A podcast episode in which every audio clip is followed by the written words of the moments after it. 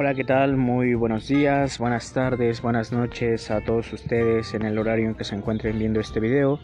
Mi nombre es Juan Pablo Cocone, soy estudiante de la Universidad Benito Juárez en la Facultad de Psicología. Hoy les voy a platicar eh, la educación especial. De igual manera, son cinco cosas que necesitas saber sobre la educación especial, ya que es parte fundamental en el proceso de aprendizaje tanto en la formación de un psicólogo como en el conocimiento. Les comento, tradicionalmente la educación especial ha sido una educación paralela y separada de la educación normal y ordinaria, pero en la actualidad la cultura de la integración escolar se encuentra más desarrollada, favoreciendo la aparición de la escuela inclusiva. ¿Alguien de ustedes sabe qué es la escuela inclusiva? ¿Se lo ha preguntado? ¿Han escuchado el, eh, un comentario, alguien lo sabe. Bueno, si no lo saben, ah, más adelante les voy a dar una pequeña definición para que pues ustedes tengan más conciencia y más información sobre estos temas. Les comento. Por ello les voy a dedicar este audio podcast para pues llevar con ustedes las cinco pues cosas que son más sobresalientes sobre la disciplina de la educación especial. El número uno nos dice, ¿qué es la educación especial? Es un sentido amplio. La educación especial es aquella destinada a alumnos con necesidades educativas especiales, ya sea por sobredotación intelectual o bien por discapacidades psíquicas, físicas o sensoriales.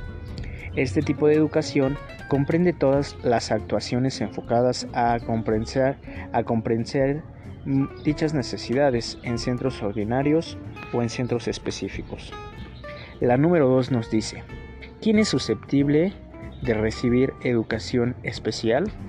Los niños con educación con educación especial, de igual manera con discapacidades, son elegibles para recibir los servicios de educación especial y servicios relacionados cuando cumplen con la definición de un niño con una discapacidad. Entonces ya saben, cuando ustedes pregunten quién necesita la educación especial, deben de ser niños con una discapacidad. ¿De acuerdo amigos? Les sigo platicando sobre esto.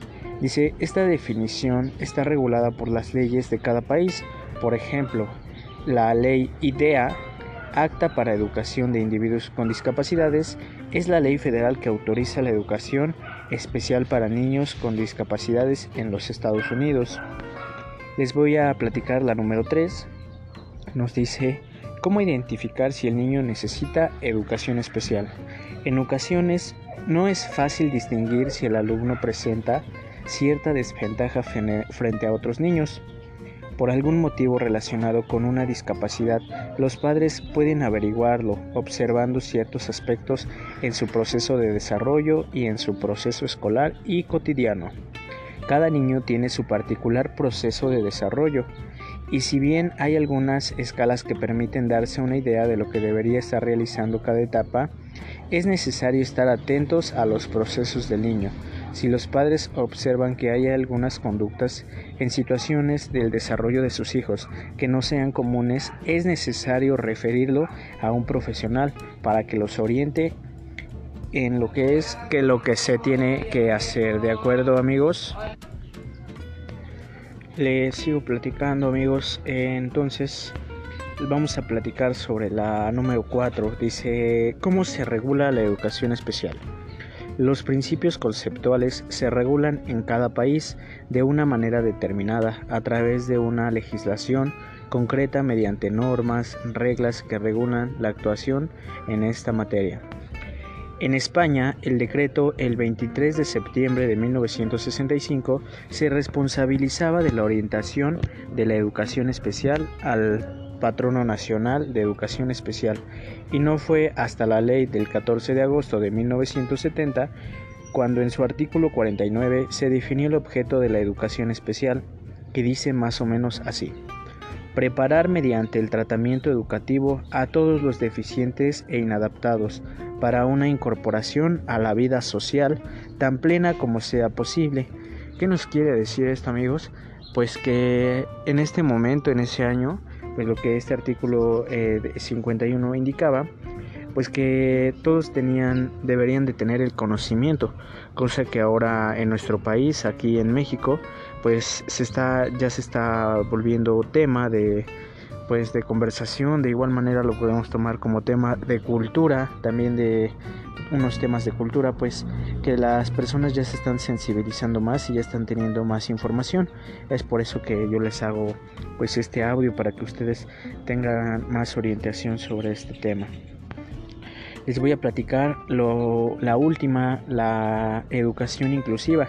Recuerden que al inicio del audio podcast yo les hacía una pregunta, si ustedes sabían qué era la educación inclusiva, si sabían más o menos por dónde iba, a qué se refería.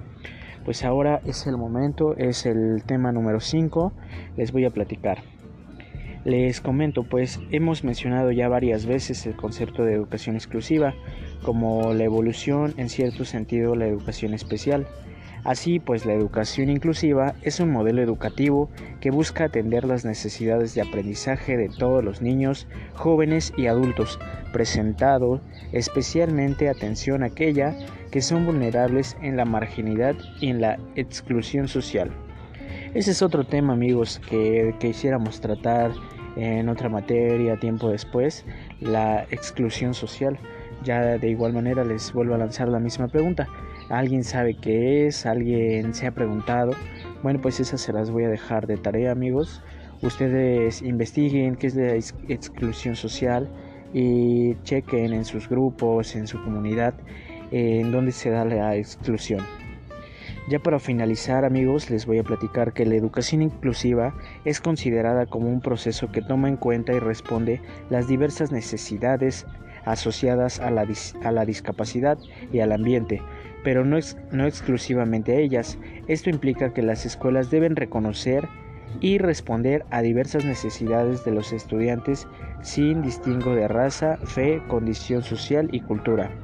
El proceso de evolución de la educación especial a la educación inclusiva merece un capítulo aparte, el cual amigos les voy a dedicar en otro audio posteriormente.